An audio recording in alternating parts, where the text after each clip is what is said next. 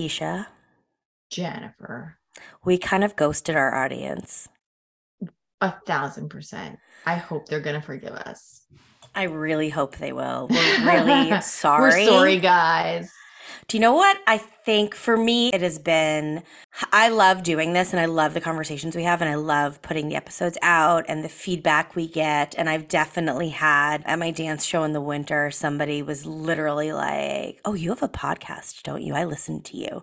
And it was like this really weird, I didn't know what to say, but awesome moment. Right. Right. So like I I love doing this. I love saying that I'm a podcaster, but I don't know if this is the case for you, Tish, but the like this year specifically feels like a full on back to what life was Oh, more yeah. so like Yeah. pre COVID. Yes. Yes. Yes. I'm feeling it. Yeah, and it's just been hard to balance and manage and figure it out.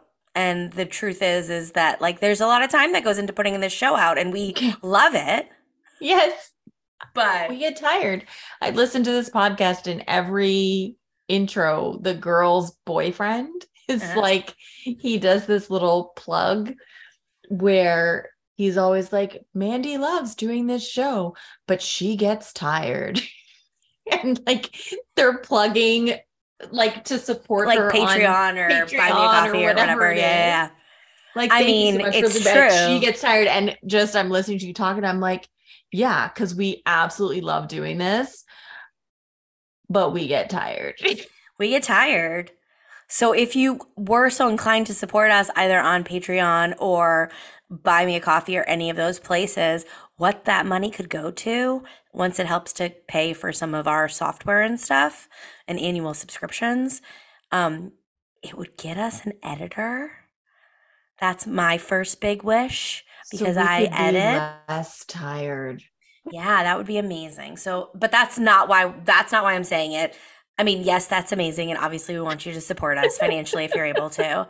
Um, but it's all to say that the ghosting merely happened. It's not that we don't love you. It's not. Uh, it's and we've been actually still recording. We Yeah. have we're recording. This is a quickie. We wanted to give you all a little Valentine because we love you. Yeah, it's not really a Valentine's Day story, but No, it's got a loving message, friends. I mean, I I call BS on Valentine's Day personally, Yeah, and and did and did you know long before my widow status was a thing. Yes. It's more we wanted to give you an episode, and we picked one. I well, I suggested this one. Well, Tisha, why don't you tell them what episode this is? we are going to be listening to Caitlin's story of domestic sex trafficking. It's definitely a favorite, I think, of mine and Jen's, and she is a favorite human being after recording this. I've never met her in real life. She's just amazing. Yeah, we just wanted to share an episode that's like film a little bit further back that maybe some of our newer listeners have not heard before Mhm. that maybe they're missing out on great content by not having gone back that far. Well, So here we didn't are. Caitlin like the last six months or so? Caitlin got engaged. Didn't yeah, she? did. which she is did. so amazing. Yes. We've talked about this before. All of our former guests in our mind are our best friends. Yes. Naturally. When we get to see this stuff like on social media, it's really exciting for us. Mhm. I suggested this episode for Valentine's Day because there's a really amazing moment towards the end of it Yeah. where Caitlin tells everyone who's listening that she loves them, that she loves Yeah. all of us. And like yeah. it gives me goosebumps. It was It's one got of- a loving message. It does. It definitely has. It does. Like there are certain moments in certain conversations and episodes that like I still get goosebumps when I think about. yes. And this episode definitely has one of those moments. Yeah, and it sounds like a really heavy topic, but we also like have ridiculous laughs because like Caitlin dealt with some ridiculous stuff. Yeah. And definitely has processed her trauma and is able to kind of take a more humorous take with pieces of it, which, you know, Mhm. makes it not again going back to the idea that I've heard from people that, you know, they don't want to feel bad when they listen. You don't feel bad by the end No. of this one. No. Not at all. So happy Valentine's Day. Enjoy.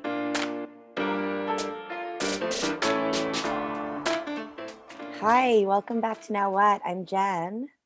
And I'm Tisha. This week we are going to be joined with Caitlin, who was actually referred to us by my sister Haley. So shout out to Haley for the referral. Guys, we love when you recommend guests. It's fantastic. And Caitlin is a survivor of domestic sex trafficking. She uses her lived experience to really educate others and to help other people. It's such a pleasure to have her with us today. I know that you're going to love listening to her talk. Hi, Caitlin. Hi. Hi. thanks for um, being willing to come on the show and talk to us. Yeah, thanks for having me. Thanks, Haley. yeah, I think we we kind of were chatting before and saying, I think neither Tisha or I really know much at all about sex trafficking or human trafficking. It's one of those things you maybe hear about, but mm-hmm. but don't really either know somebody who's been through it or really know anything about it. So I feel like that might be common amongst a lot of our listeners. So we are grateful for you to be here. Thank you. Thanks for having me. Yeah. I guess, you know, start where you feel comfortable starting. Like how you, you people can't see us, but we're like very white looking women who you wouldn't expect of a privilege. We appear to be of a privilege that that wouldn't be a concern. And and so how does how does yeah. happen? Yeah. So I like what you said, um, you know, just a few seconds ago about not knowing anyone that's been through it, when in fact you probably do. Um, yes, um, exactly. Yeah. That's the thing, right? So, being a survivor myself, individual, whatever you want to call it, um, you know, I was being trafficked and I actually had no idea what was happening to me. I thought, and part of my language, I had a shitty boyfriend that was making me do some really terrible things that I didn't want to do. Never in a million years did I think I was being trafficked. The word trafficked, like I thought, you know, it had to look like the movie Taken or Law and Order yes. or Miami, you know, like someone's like forcibly removing me and like bringing me to another country. And that's just not my story. That's not what happened. Um, you know, I really fall into that category where I identified my trafficker to be my boyfriend. He said, I love you. Um, he promised me the world. And, you know, it was almost like a dream in a really sick way. Um, and even though I had to do a whole bunch of terrible things, he was still there for me and he still said i love you um you know he never left my side so i um yeah like it's it's just it's a it's kind of a whirlwind of emotions you know? Um because i think back on it and i'm like did it really happen to me? Like was i really trafficked? Because the word today is still super intimidating and it's really scary. Mm-hmm. um you know and and i talk to other people especially youth where you know they're like oh wow you know this is happening and I, I just can't believe it and you know to me i'm like oh you're being trafficked but i can't say that right? Because when people identify just like myself i identify this person to be my boyfriend didn't matter what you said to me i wouldn't have believed you because it was so real you know? And the trauma bond with my trafficker boyfriend at the time it was so real you know like he took such good care of me like i um i'm in recovery. Actually today marks six years of the last time i ever picked up a drink or a drug so it's a special day for me today. Yay, oh, congratulations, congratulations. thanks. So when i was with this person i i was active in addiction and pretty bad actually. I had about a thousand dollar a day habit and this person was filling that need for me right? So my my most essential basic need at this time was my my habit. I needed to use, I needed to drink, I had to have something in my body or else I'd get really sick. And, you know, I just hated myself.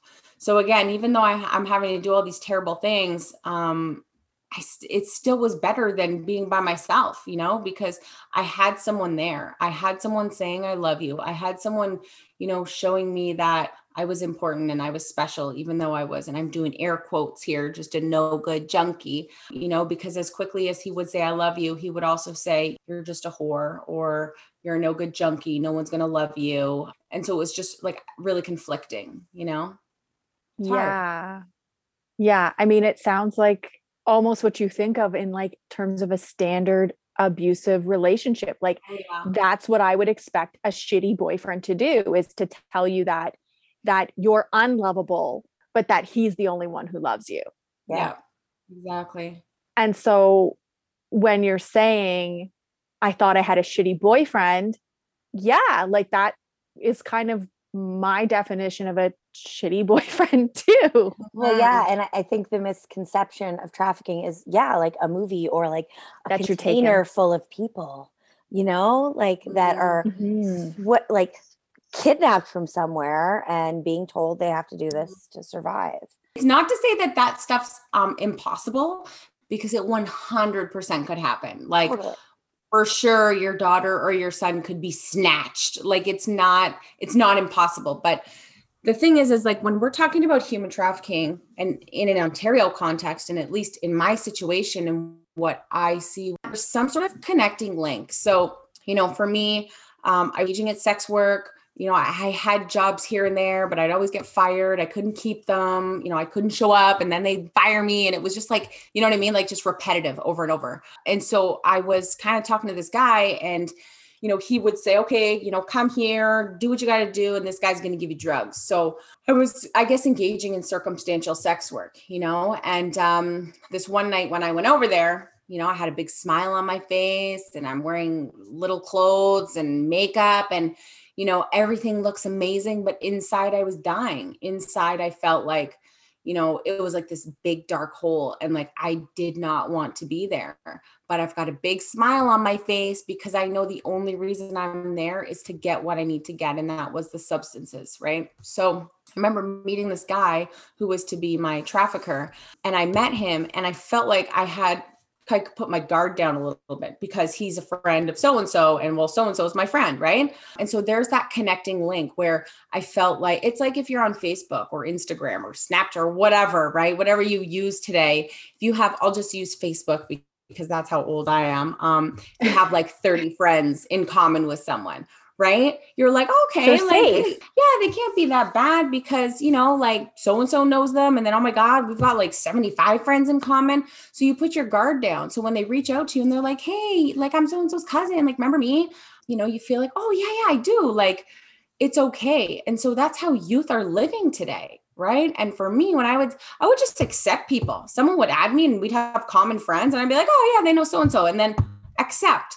Right. But it's like my personal life is on social media. Like I share me, I share Caitlin, I share my nieces. Like, you know what I mean? My Mhm. family, my friends, my dog, my partner, right? Like you, I don't want you on my social media if I don't know you. I don't care how many friends we have in common. If you're not my friend, I'm not here to collect friends. So when I met this guy, like my guard was down and I wear my vulnerabilities on my sleeve. Like I am was very visibly an addict. Um, and you know, for me, I I firmly believe that um, my vulnerabilities made me more susceptible to being trafficked. Right?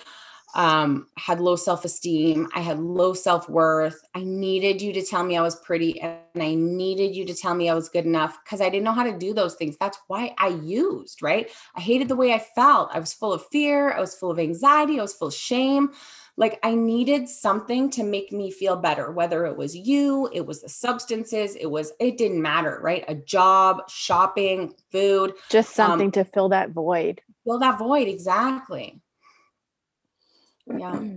that makes i mean it doesn't make it doesn't make sense but but yeah i think i i think especially as women it's really common to kind of get stuck in that kind of Mhm.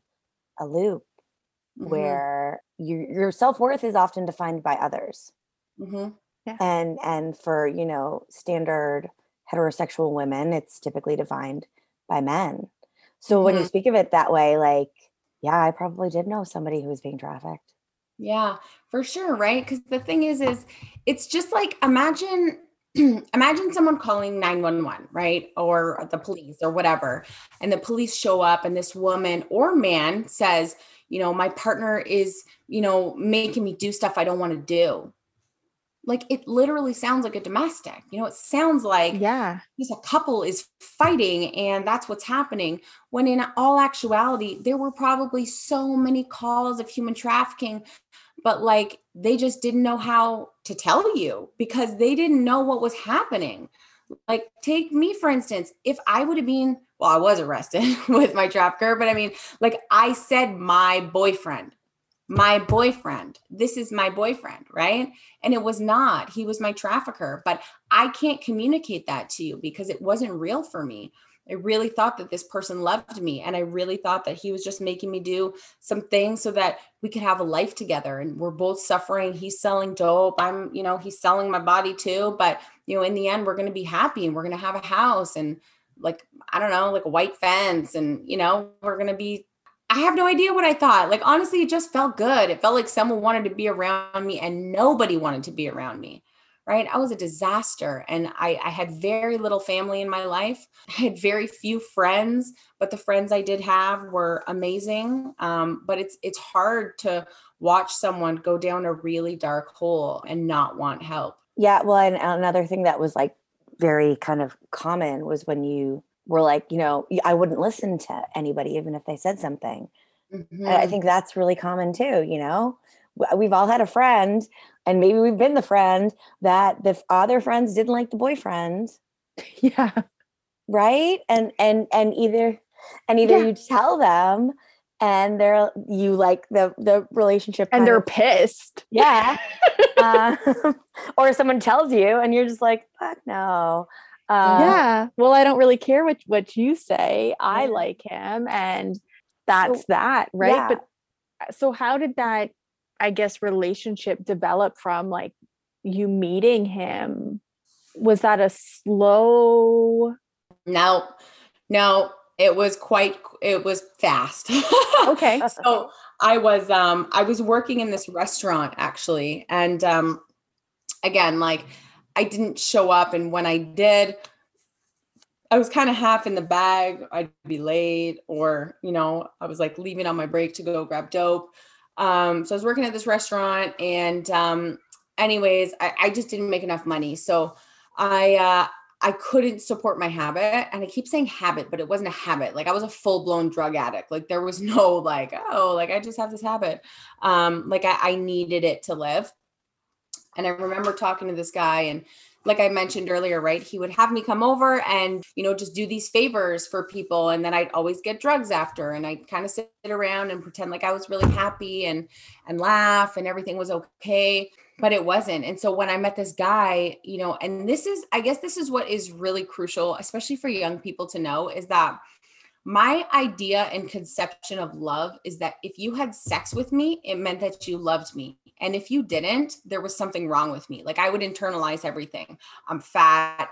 Uh, you know, I got a pimple on my face. There's there's like it didn't matter what it was. Like you looked at me funny. It's it's about me. I did something. It must be because I'm ugly or I did something wrong or how can I make you feel better and love me? Like I, I just cared so much about what people thought about me. So when I met this guy, right, and he looked at me and he said, you know, come with me. I, I think we were playing strip poker and I was wearing barely any clothes, right? Big smile on my face, but inside I was dying.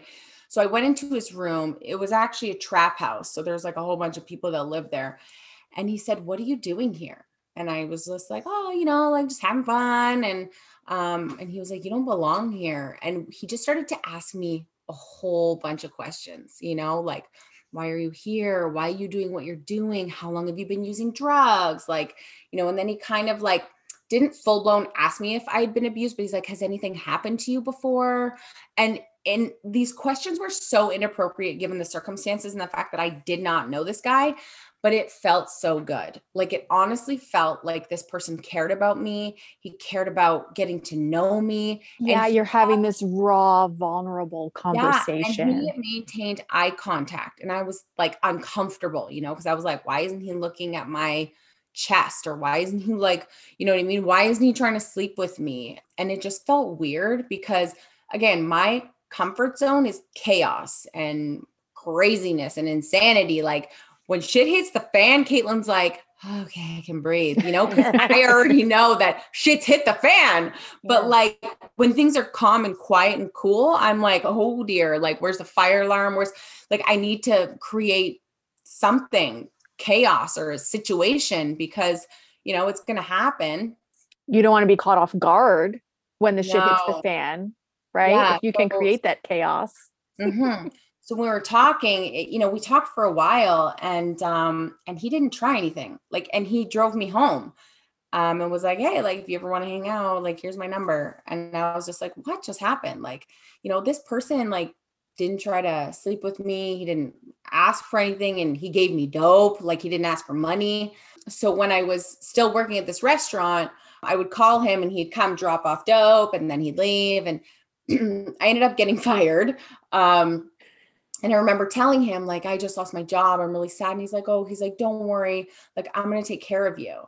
And instantly I was like, wow, you know, like I don't have to worry. Like I had to do so many things um, because of my addiction, right? I often feel that if I wasn't an addict, I wouldn't have experienced the majority of the traumas that I've experienced, right? Mm-hmm. I would not, I don't regret any of them, to be honest with you. I mean, yeah, they suck, but I wouldn't change anything. I wouldn't take any of them back because it's really shaped who I am today and the demographic, the people I get to work with, you know, my life. It's there's so many more positives. So when when I told him he's like, uh, I'm gonna go on a trip with my friend, and you know, like you should you should come with me. Like I, I want you to come. And I was like, where are you going? And he's like, Calgary. Now it's like mid January. And I don't really want to go to Calgary. It's not really my dream spot, but you know, it's the bottom line is that this person wanted to take me somewhere. He wanted to be around me. He said he was going to take care of me. Like that stuff doesn't happen every day, you know? And for someone like me, right, using as much as I was, he was giving me drugs for free. Um, you know, I remember he would, I met his son, like he had a young boy um, I met his family, I met his friends. He brought me along when he did like, you know, he'd drop off drugs and stuff. So, eh, like his ride alongs, like I felt important. I felt like I was a part of his crew. I felt special, you know? Like I really, I know people hear that and they're like, well, that's ridiculous. But for someone like me, feeling accepted was like the most important thing in my life. Like I needed to feel a part of things because you know, I, I just was so uncomfortable in my own skin. That's why I used. It's why I drank. It's why I did what I did, you know? Um, and then it just became an essential part of my existence. Right. Mm-hmm. He he gave you he he wanted you to be around or he made you feel like he wanted you to be around. Yeah, he definitely did. So, you know, really, really feeling like this guy loved me, um, really feeling like I was special and important. Um, we we did we we went to Calgary. We drove actually with his friend, um, and uh, we got pulled over in Marathon, Ontario. Um, the OPP pulled us over, and I was just like, "Oh God, you know, like what's gonna happen?" I was so scared. And I was always that person too that like, you know, cops are so scary. They're like, is there anything in the car that I need to know about? Cause I'm going to find it. And I would always be like, I have drugs, you know, I didn't want to get you in trouble and I wouldn't rat on you, but I would always rat on myself. Cause like, I was just so full of fear. Like I was the worst. Um, so we got pulled over. Like I also didn't have ID. The only form of ID that I had on me was um, an expired security license. I was a security guard for a while. Um, and so the police officer asked for license registration. Um, and as soon as he got it, I think he took like one or two steps back to his car and turned around. He said, You're all under arrest. so there was like weed smoke coming out of the window, and you know, it was just kind of a given. So um, what happened next actually is pretty. I didn't understand it at the time, and I still don't understand it today. We did get separated, except um, he had taken the driver, which was my trafficker's boyfriend at this time, or so I thought. He took him first and put him in the other car. And then he came back and took his friend and put him in the same car. And I was so confused. I was like, what did I do? Like, why are they together? Why do I have to be by myself?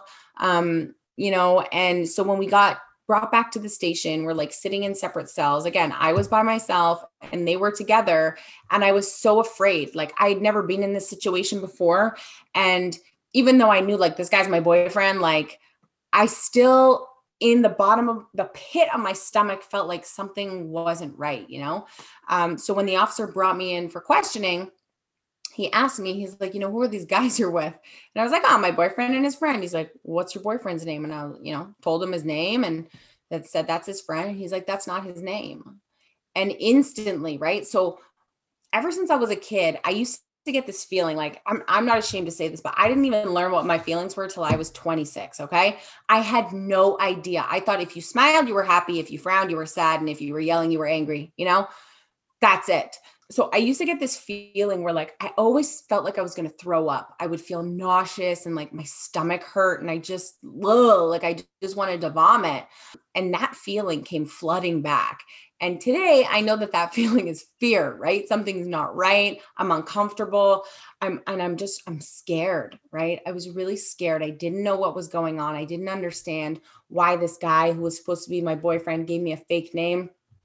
And the only thing I could think to do, because I can't say, excuse me, officer, um, wow, I'm frightened. Could you help me? Because I don't know what's going on. No, I smiled and said, oh, well, you know, he gave me a fake name. Who cares? Um, but inside, I was like, help me. Right. But again, if that officer would have said, okay, you know what, ma'am, like, I'm going to help you. I'm going to get you a bus ticket. I'm going to get you some food. I probably would have told him to go fly a kite because, again, if he did all of those things and I get sent back home, how am I going to get my habit, right? How am I going to use? How am I going to how am I going to feed myself? I have no money. I have no job um, this person, remember, he said he was going to take care of me. So I smiled and I said, Oh, well, you know, cutesy little Caitlin, who cares? Um, and so, as soon as we left the police station, we were there for hours. Um, I remember, so his friend had, and this is another thing, his friend took the charge um it was drugs and uh and i instantly was like see i knew these guys were my friend because like you don't do that right? So again i was reassured that like this person cared about me and they were, to help me and now i don't have a drug charge and he took it and you know i'm part of the crew. And as soon as we left he said you're going to have to work for me now. You're going to have to pay, pay for so and so's lawyer. Like this is all your fault. And it just flipped, right? Where the manipulation and the coercion stage wow. kicked in. And I was, and you know what? You know what I said? I said, yes, this is all my fault. I did this. And he said, if you didn't use drugs, we wouldn't be in this situation right now. Meanwhile, okay, low key, this guy's a drug dealer, right? But it's my fault. and I felt like it was my fault. Um, and so, you know, when we left, um, I remember the first stop we made when we got to Calgary was to the mall. Um, and, and another thing that's really important is my boyfriend, right? Air quotes here. Um, he never actually brought me physically into any stores or anywhere, right? So anytime I had to get something for work, again, air quotes, it was always his friend. It was never him. So, you know, when I had to go to the bank and get money out, he would take me to the bank and my hand would go to the cash machine and then right to his hand, you know, like it was never with my trafficker. So we went to the mall, got some underwear, work outfits, whatever. They were already posting my ad. So at this time, it was the website Backpage. You know, they were posting my ads. They were writing what services I was going to provide. They were writing how much I was going to charge. When they let me sleep, I got to sleep when they let me eat is when I got to eat. I had to work all day and all night. I remember waking up one day to him yelling at me and saying, We missed the morning rush. And it was like eight, nine o'clock in the morning. Um, you know, and then he would say, Now you have to work all day. You know, I know this is a little bit graphic, but um, you know, that time of the month had happened for me, and that was not a deterrence. He said, Well, you know what? Um, we'll just put a sponge in you. Um, and again, I say that because in my brain and the way that I was thinking at that time, I felt like, wow, he really does care about me. Sick, right? But like that's how I felt. This guy cares about me. Wow. Yeah. And um, you know, and that's how it was for about we were there for about a month and it was the worst I've ever experienced. Like I can't even begin to describe to you the pain and the trauma and the shame and the embarrassment um, that I felt during that time. And as bad as it was, again, it was still better than the way I was living before because I wasn't alone. I had this person insulting me, but I also had this person saying, I love you. And I could not be without those three words because I felt hopeless. I felt helpless. I felt worthless. Like you name it, that's how I felt. And so, even though I had to do a whole bunch of really terrible things, at the end of the day, I had him you had him, you had a roof over your head, you had you had what you you, you had your your drugs. You had your drugs. You, you had what you needed Yeah. So at that time, he actually used my um my addiction as a means of control, right? So um he knew that uh when I would use, I would like I couldn't stop. So anytime that I had a trick, and I it was like just my eyes were like lasers, you know, like I knew I was like, yes, like this guy's got dope, this guy's got booze, this guy's and I I didn't know how to stop. Like once I put something in my body, I can't there's no stopping me. Like I go every 5 minutes I need to do another line. I need to take another drink. I don't want to feel. And I don't sorry, I don't anymore. I didn't use or drink because I liked it or because I liked the way that it made me feel. That was not my motivation. I hated myself and I needed to feel different. And if it was going to make me feel worse, I needed to feel worse. It was never better, right? I suffer from pretty bad depression, anxiety, and, you know, thanks to all these wonderful experiences, PTSD as well. Um, but like it was never, oh, yay, joy, I'm drinking. It was always, I need to get effed up because I hate myself. It was right. always misery. Right. Wow. And it, and it gave him a way to control you. Oh, absolutely. Absolutely. And I actually, so one instance is actually standing out to me. Um, so I'm part of a 12 step fellowship today. Um, and I've kind of been in and out of that program for, for a really long time. Um, like really long time. and um, at this point, I clearly was not a part of this fellowship. Um, but I had actually had a, a trick. Um, so he made an appointment. I think it was a few hours, four hours or something and my trafficker had said okay like i'm gonna be in the lobby and then i'll wait outside and i don't know what they did but when time was up within that time period i had taken quite a bit of drugs and drank and i was out to lunch like i was not well um and so when he came back he yelled at me he yelled at me he called me a no good junkie called me a failure said he was going to leave me there um, he was going to find someone else. Um, and I remember starting to cry. And then he held me and he said, I'm so sorry. I love you. And I said, I'll go to a, I'll go to a meeting, right? Um, just, just don't leave me. And I remember trying to sleep that night and I couldn't, I was wired, but I remember the next day I looked online and I found a 12 step meeting and, um, and he dropped me off. And after, and I get emotional because, you know, this is this is why this stuff is so scary. It's not someone, again, not impossible, but it's not someone snatching you off the street in a van, um, you know, holding you hostage and tied up and beating the crap out of you. Right. Um, people manipulating you, you know. What he said to me was, I'm so proud of you because he thought that he was going to get me sober. so when he took me to that meeting, when he said that to me, I felt like he was proud of me again, you know, and that he loved me again. And I just wanted it to continue going back to that first day when we met when he didn't want anything from me because my life was so terrible and I was so miserable, but like I didn't know what to do. I didn't even know what was happening. I just thought, how is this happening to me when things were so good, you know? Right. Um, and so today the people that i work with it's you know it's just it's so hard because i want to shake them and be like this is what's happening you know or yeah. um but i can't because at the end of the day if you did that to me i would have flipped you off and walked in the other direction um so the fact that i have my personal story and that i can talk about it today to hopefully connect with at least one person um, and there's no judgment um, you know I don't tell people you need to stop doing this or you need to leave this person because he's trafficking you. No, I'm going to say, Are you safe? Is there anything I can do for you? Do you need anything from me? Do you know how to stay safe? Do you need harm reduction supplies? Do you have condoms? Do you know where the, you know, sexual health clinic is? Like I'm really going to get on your good side because I know what it feels like to be alone. I know what it feels like to sit in that hotel room and feel like you want to kill yourself because you don't know who the fuck is coming to your door. Right. Right? Like that's some mm-hmm. really scary stuff. And you feel yeah. alone and you feel like no one's going to understand. And who do you even tell? Hey, I'm sitting in a hotel room by myself and my boyfriend is making me do some terrible shit. Right. People don't get that, you know? And that's no. why we have these conversations is because it's the emotion that matters. It's not the details, right? It's the fact that Oh. I know what it feels like to be ashamed of myself and bathe my body in bleach and still feel dirty. Well, and when you're when you're scared and ashamed and and you didn't have anybody going into this, who the hell are you supposed to turn to?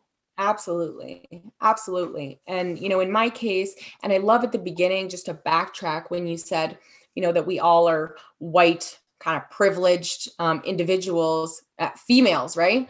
Um, because ultimately, I th- think that that really plays a part. Um, you know, I, I don't want to say I came out unscathed because I got a lot of trauma, um, but I don't have a criminal record. I've done a lot of really terrible things. And like, I got arrested, but I didn't get charged. Um, I feel very fortunate, very privileged, very privileged because I know multiple people that have been through the same thing that I have, and yet they have a criminal record. You know, they got arrested, they got that charge, they went to jail. Um, you know, it's unfair. and it's going to follow them. Mm-hmm. Yep, it's unfair, Right. and um, I just think that having these conversations and learning about what human trafficking really looks like in an Ontario context is so important. Um, you know, it's it's important to ask questions and you know admit when you're wrong and make mistakes. Like these are how these are this is how we learn you know like again and i say this over and over because guys i was trafficked and i had no idea i was being trafficked you know? How do we expect people to know about trafficking if we don't even know what it looks like? Like you know what i mean? Every single person i know that's been through it they're like what? Like i was trafficked? Like you just don't know. And it's just it's yeah it's it's hard it's a hard topic to talk about Mhm. but Well, so yeah it's it's a hard topic to talk about and and we are we don't know anything about it um Yeah. I think, you know, before we started recording, I said, this is really the first conversation that I've had with somebody about trafficking. yeah And, um, and the other thing is like, I have known women who were involved in sex work and I'm wondering, were they being trafficked?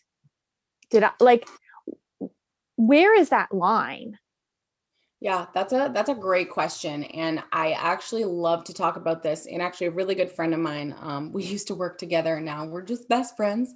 Um, but she does a lot of work in the human trafficking community, and she's a human trafficking intervention counselor, um, crisis counselor, sorry. And um, so human trafficking actually sex work really is like on a spectrum right? So like on one end it's choice. So like obviously you have to be over the age of 18 um, you literally choose what you do what services you provide what you wear when you work if you want to sleep if you want to eat. You know what i mean? If you want to meet with this person if you don't want to meet with this person and you keep all your money. It does not go to anybody else unless you're paying for a cab an uber a driver whatever you control your entire business. That is the choice, right? And a lot of people choose to do it. And a lot of people also don't want to talk about it because they think no one chooses to do that. I know plenty of people, right? Well, maybe I'm exaggerating. I know quite a few people who have chosen to do this. On the other end is coercion. So, what it would be human trafficking. So, what I experienced. I've also, anyways, the other C is coercion, and it's you've been manipulated, you've been tricked, you've been told, you know, I love you or whatever. You've been promised something, um, but there's an ulterior motive, right? And they get you and they hook you and they end up exploiting you. Um, no part of that is choice. You can never provide consent or, or say yes or give, you know, your choice or anything when you've been under manipulation, right? If someone's forced you to do something, it's just not possible. Um, You don't keep your money or any of your earnings. I mean, maybe you keep a little bit. That's usually only in the beginning, and then they end up taking everything from you. Um, but you don't control what services you provide. You are, in fact, told what you're going to do, and someone else is posting your ads and taking your photos. That would be on the other end of the spectrum, considered coercion. In the middle is actually quite like foggy and murky. Um, so that would be like the circumstance, right? So a lot of people doing circumstantial sex work. So for me, kind of how I started out, right? Like I believe that if I wasn't a drug addict and an alcoholic, I wouldn't have needed to engage in sex work. Um, I wouldn't have needed to pay for cocaine and whatever other drugs I was using, right?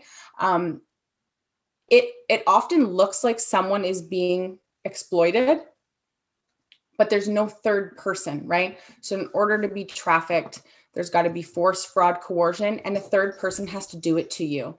Um, in the middle circumstance, like it looks like that, but it's just not human trafficking. Um, it's usually someone's situation that's exploiting them, right? So maybe you growing up in poverty, maybe you got kids and you're a single parent, mom or dad, and you need to get money and you need to get fast money so that you can feed your family, right? Like there's so many, maybe you're in school and you don't want to be in debt. And so your situation is forcing you to make this choice, right? Mm-hmm. Um, it is important to know that absolutely every single person on this spectrum needs support but that support looks different. I'm not going to support someone who's being trafficked the same way as someone who's choosing to engage in sex work. They're very different situations, and right. everybody needs different support. There's no cookie cutter way of supporting someone. And I think, you know, uh, you know, there's laws around human trafficking and there's laws around sex work, and we just have to separate them. It's unfair to put the two together because we can't best support people, right? If someone is choosing to do this, you need to support them um, and not shame them for what they're choosing to do. And it's important to know that people can move along that spectrum, right? Like I've engaged in sex work and then I was exploited. And then I went right back into the sex trade myself due to my circumstance, right? I was a drug addict and I needed money. So I mm-hmm. posted my own ad and thought, you know what? I can do this myself. I don't need anybody. Mm-hmm. It's important to know that people move along that spectrum and they will continue to move. And if someone chooses to stop, that's amazing. If they choose to stay, we need to still support them. And we can't ask someone to leave their situation until they're ready, until they want to do it, and until we are able to support them and fill those basic needs that their trafficker is supporting. Mm-hmm. And right. and that's exactly the thing. Like you can't just expect somebody to leave when they have nothing to go to. Exactly. It's like an right? abusive relationship, right? If you know people's and I, I've been in many of these myself, right? My first fiance, because I was engaged twice. um, my first one, you know, he used to beat the crap out of me. And then after he would actually cry and he would say, I'm so sorry, don't go, I love you. And I believed him. And you know what? I really think he meant it. I still believe that today, but I think he was a very sick person. Um, mm-hmm he had a lot of problems himself. He had stuff that he needed to deal with. Yeah, and and I stayed, and people would say, "What's wrong with you?" And at one point, I had cracked rib, black eye, like I was just broken. And they'd say, "What? You know, just leave. Like, what's wrong with you?" And I would leave, and then I'd be far enough removed and say, "Oh God, oh God, what am I doing? Like, I can't leave him. He loves me. He's struggling too." Right? That mm-hmm. trauma bond that you get hooked in you feel like it's your fault. I felt like I was betraying him. I felt like I was betraying my mm-hmm. trafficker when I went and filed a police report, right? As soon as I mm-hmm. left that police station, I thought, how could I do this? How could I do this to him after he took such good care of me? So, actually, another story really quick about tr- the trauma bond, because I think it's so important to understand that this is why people don't leave, or this is why it's so hard for people to leave is um it's those invisible bars. So like half the time maybe more than half the time you're not locked up. You like i could literally walk out the door but there's invisible bars there that you can't see that are holding you there. They're keeping you there. What's going to happen? What if i leave and he catches me or she catches me? Will i ever find someone to love me again? That's why people don't leave. Um but anyway so when we came back from calgary i remember watching the news his face came up with his name and he was wanted for like kidnapping, guns, drug, like so many different things. And I was like, oh my goodness. Oh my goodness. I just drove across the country with this guy. Guess what I did? I hit him. I hit him in my apartment because if I just do one more thing, he's going to love me again. If I hide him and I help him, he's going to love me. It's going to go back to the beginning where he was proud of me, when he did nice things for me He didn't make me do all these terrible things that I don't want to do. And if I just do one more thing, he's going to love me again. Right. And this is the cycle that people get stuck in that trauma bond, right? And, you know, he came and then he ended up leaving. He turned himself in, he got released. And then, you know, we had just kind of lost contact because, like, I don't get our legal system. I don't know how that works. But, um, you know, it's it's hard right? It's a really hard thing to try and overcome because it's really hard to identify. Um, it's mm-hmm. hard to you feel like you're being judged. Like how do you talk about this stuff? You know like yeah. oh and people are very judgy about it. Well yeah i was thinking when you were talking and not that you know people that are in abusive relationships aren't judged but it's it's more actively like how do we help you where mm-hmm. when it's related to sex anything related to sex is very uncomfortable yeah of course you know what i mean and people aren't comfortable that we don't talk about that in polite rooms and you know like it's just yeah. not which I think my upbringing is is coming through because like definitely not a comfortable conversation. Well, and um, I think um that's where the lines get blurred, right? Yeah. Is if you if someone's being paid for sexual acts oh my God, it's wrong. We're going to help you. We're going to save you. Don't worry. I'm going to get you out of there. But then this person's being like, wait, what the heck? Like, what are you talking about? Crazy? Like, they don't want to leave or they're mm-hmm. not ready yet. We need to support people where they're at and we need to do it as a community collectively because not one person is going to be able to save this person. It's not a save and rescue. It's how can we support our young people so that they don't feel the need to do this if they don't want to, so that they don't allow someone to manipulate their vulnerabilities in selling their bodies.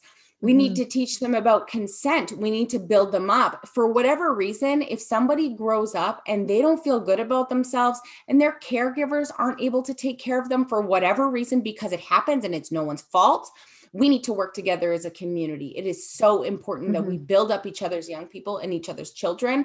You know, I love kids. I see kids all the time. My nieces, oh my gosh, I would I don't want to actually say I would kill for my nieces because like I don't want to get in trouble, but like I would do just about anything for these kids. Like they are it's like they're my own. Like I just love them so much. And I look at them and I get to see them grow and I get to have conversations with them. Like you guys have kids, yeah. right? Like you know what it's like. Like I'm not a mom.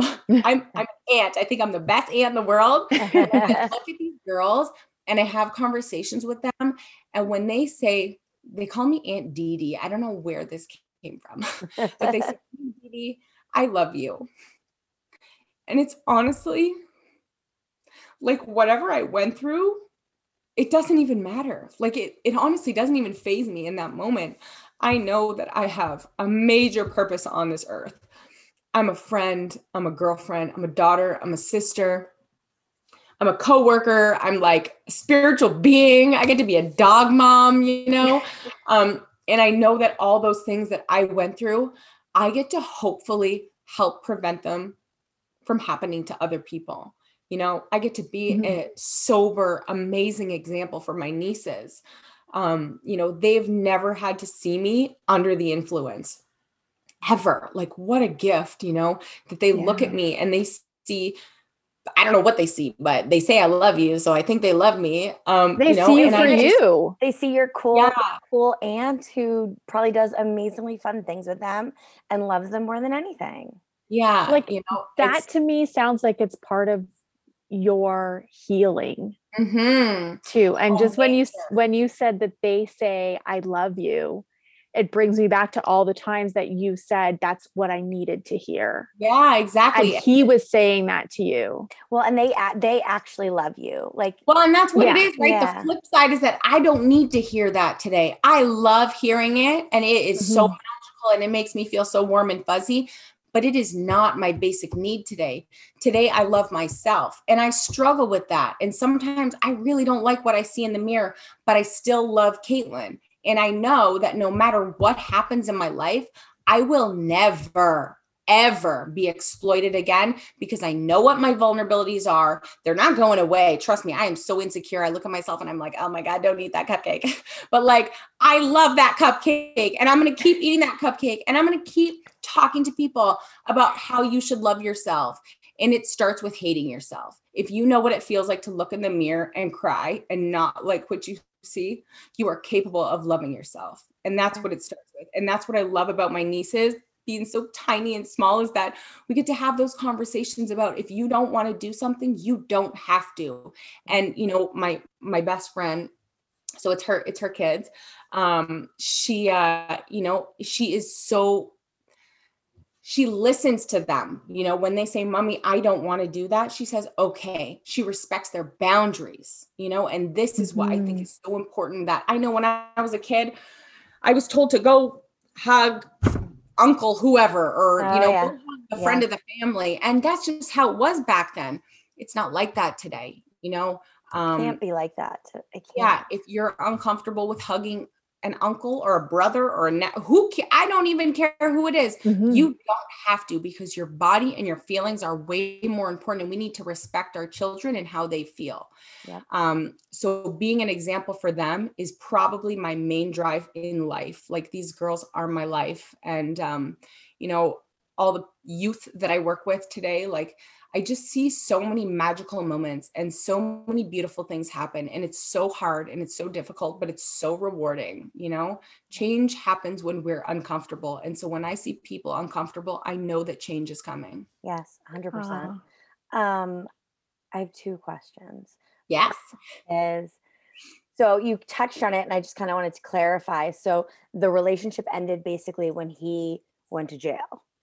So there wasn't any like somebody stepping in or like a like, oh no his friend stepped in and um, i worked a few more times like i want to say maybe two or 3 mm-hmm. um, and the last time i had actually just dipped i i left the hotel um, and i actually remember I was in and out of that 12 step fellowship I keep talking about. Um, and I had actually called this woman who was sponsoring me.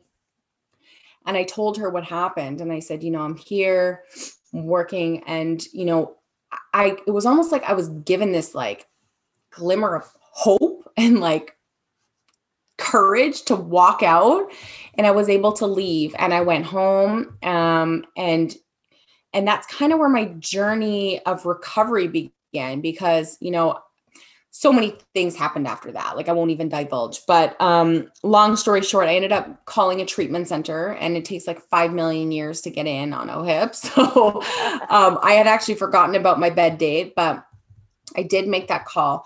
And when the time came to go to treatment, um, I went, and it was super scary, and it was super hard work. Um, but that's where my journey kick-started, right? Um, and the other thing I want to say about that is that after I graduated from this treatment center, so I was there, so I was sober for about a month. Um, and one of the first things I did when I got out is I was like, I need to like file a police report because in my brain it was, you know, you go to a police station and you file your police report and then police find the bad guy and then the bad guy goes to jail and woohoo everybody lives happy right um, when in fact, just in case you didn't know, that's not what happens. uh, I went to court for like two years. It was traumatic. It was terrible. It was hard. Um, and actually, I lasted about 86 days sober. And after I made that report, I remember walking out of the police station. I was a frequent flyer at this police station. Um, and I wanted to kill myself. I was ashamed of myself. I felt like I had betrayed the one person that had taken such good care of me. Um, and even though I was in a relationship with someone else, that trauma bond really had me. Um, I lasted 86 days and I tried to kill myself. I woke up in a hospital in restraints with two officers guarding my door. And the only thought I had in my brain is it didn't work, right?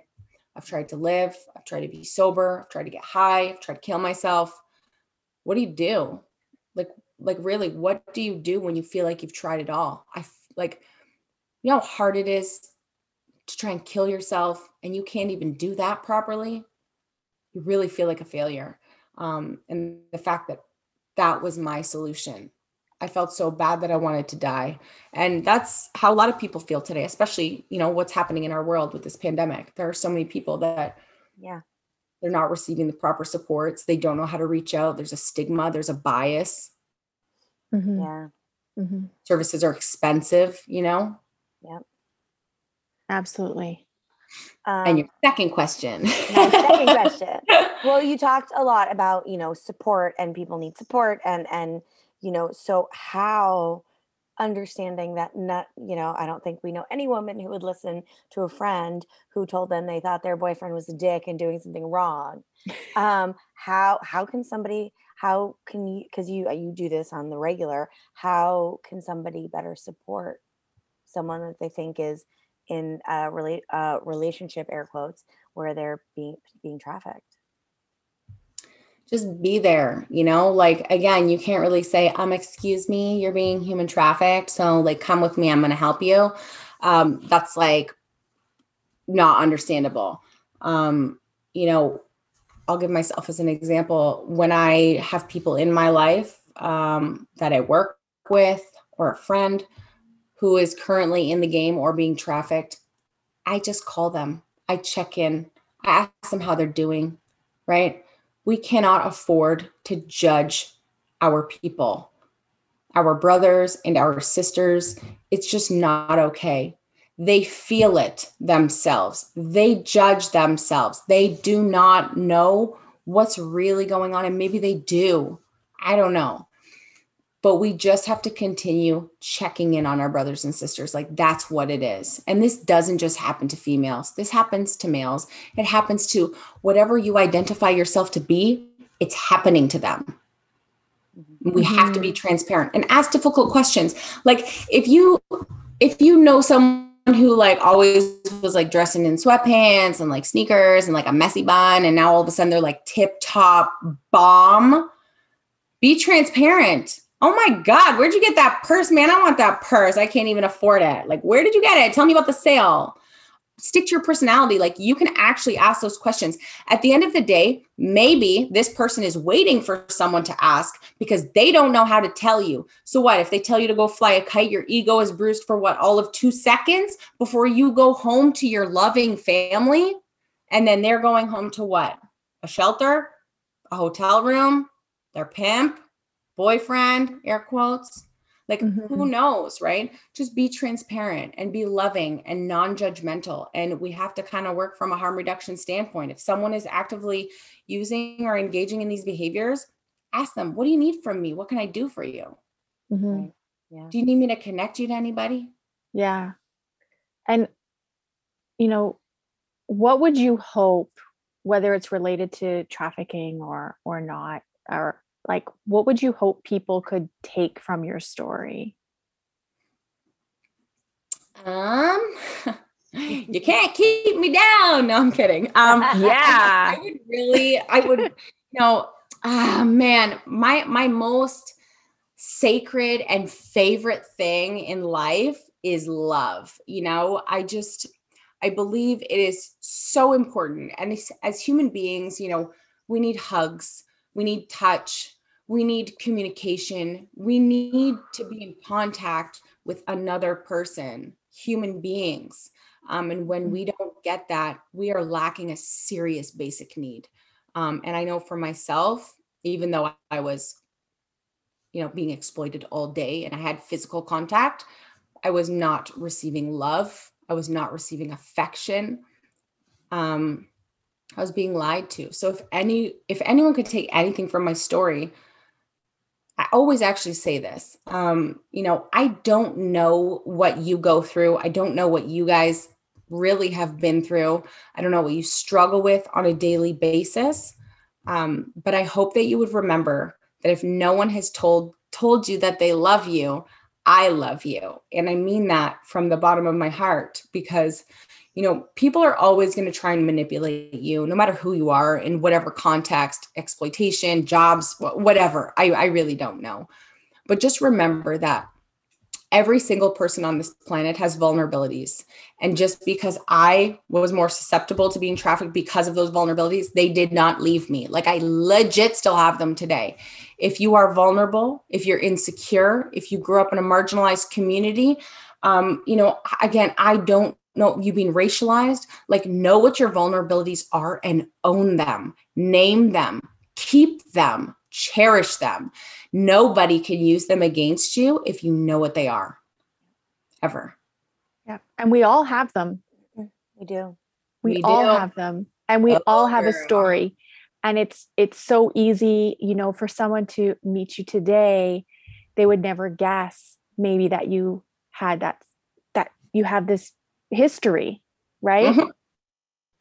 um, and that's the same thing as as your neighbor your bus driver the person checking you at the yeah. grocery store like we all have a story and we all have vulnerabilities and that's just that's part of being human mm-hmm. right and that's part of the the beauty of being human too is just that yeah. we all have stories we all have wisdom we all have vulnerabilities but i think as you've said like knowing what your vulnerabilities are can really help everything we uh-huh. had a, yeah help arm you right yep we had a, a family therapist my kids and i who um, always said, you know, name it to tame it with like big feelings.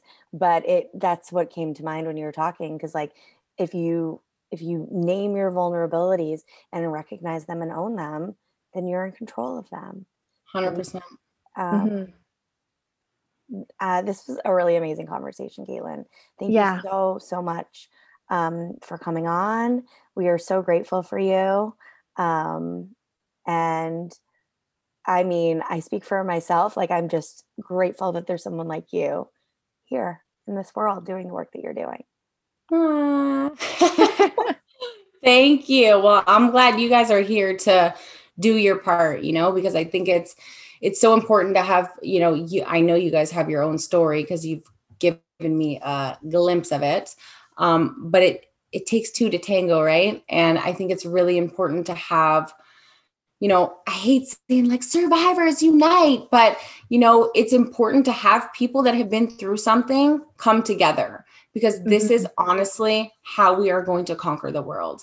Yeah. Um, this is how we're going yes. to build people up. This is how we're going to get people out of the depths of the disaster that they're in um, mm-hmm. um, by coming together. Uh, you know, picking people up when they don't feel good about themselves, being there when they don't feel good about themselves, loving them until they love themselves. Um, it's just so important. So I, I really applaud you for what you guys are doing. Oh, thank you so much. Thank you. Thank you very much. Thanks for listening to the Now What Pod. If you've enjoyed this episode, leave us a review. Your ratings and reviews help more people like you find our podcast. Don't forget to subscribe and share this episode with someone you think would love it. You can find us on social media at the Now What Pod. Until next time, we're Tisha and Jen. Remember, your story matters and you do too.